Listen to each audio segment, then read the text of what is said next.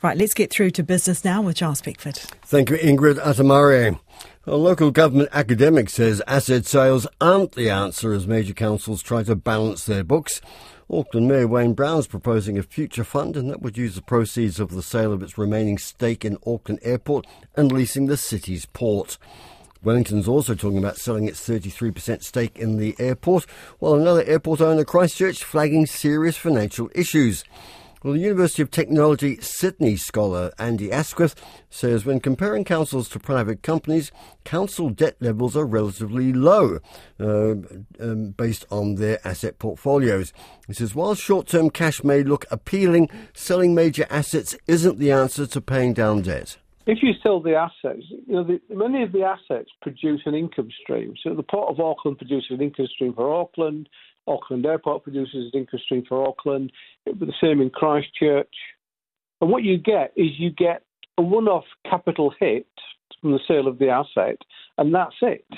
And what I would say is that politicians, irrespective of what flavour they are around the world, have got a very good job, a, a very good track record of selling assets and then basically you know blowing the money away. That's Andy Asquith from the University of Technology in Sydney.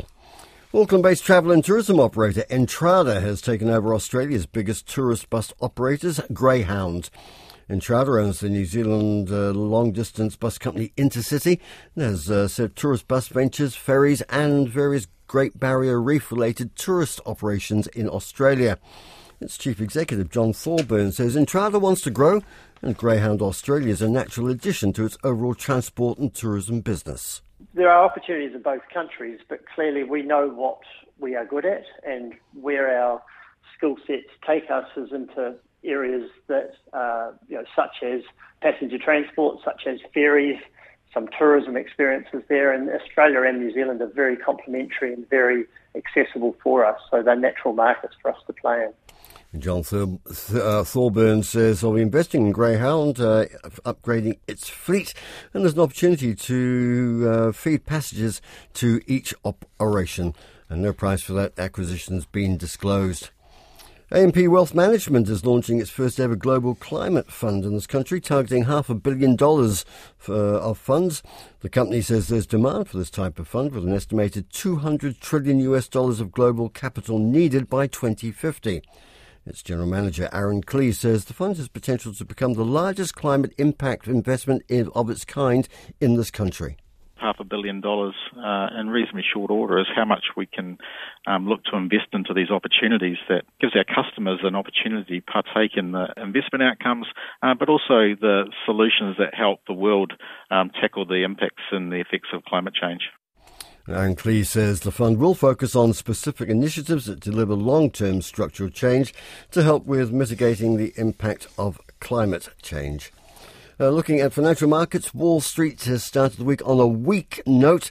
Some big economic numbers are due out later this week, and of course, investors always looking for steers on what's happening with interest rates.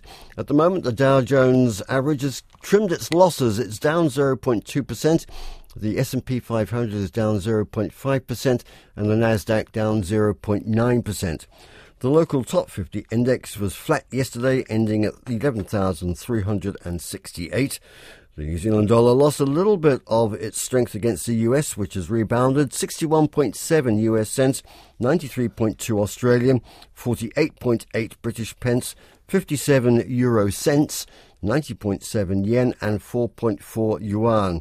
Brent crude oil is down about 50 cents at $78.36 US a barrel, and gold is down $47. It's about two and a quarter percent at 2,024 US dollars an ounce. And time just to tell you that the High Court's reserved its decision on a proposed settlement of claims against four independent directors of the failed insurer CBL a deal between the directors and the Financial Markets Authority, which would see penalties of more than $4 million imposed on the directors for breaches of the Financial Markets Conduct Act, uh, has been disclosed in the court yesterday. Uh, it's now up to the court to decide whether it will accept that. Uh, we'll bring you updated numbers at around half past eight.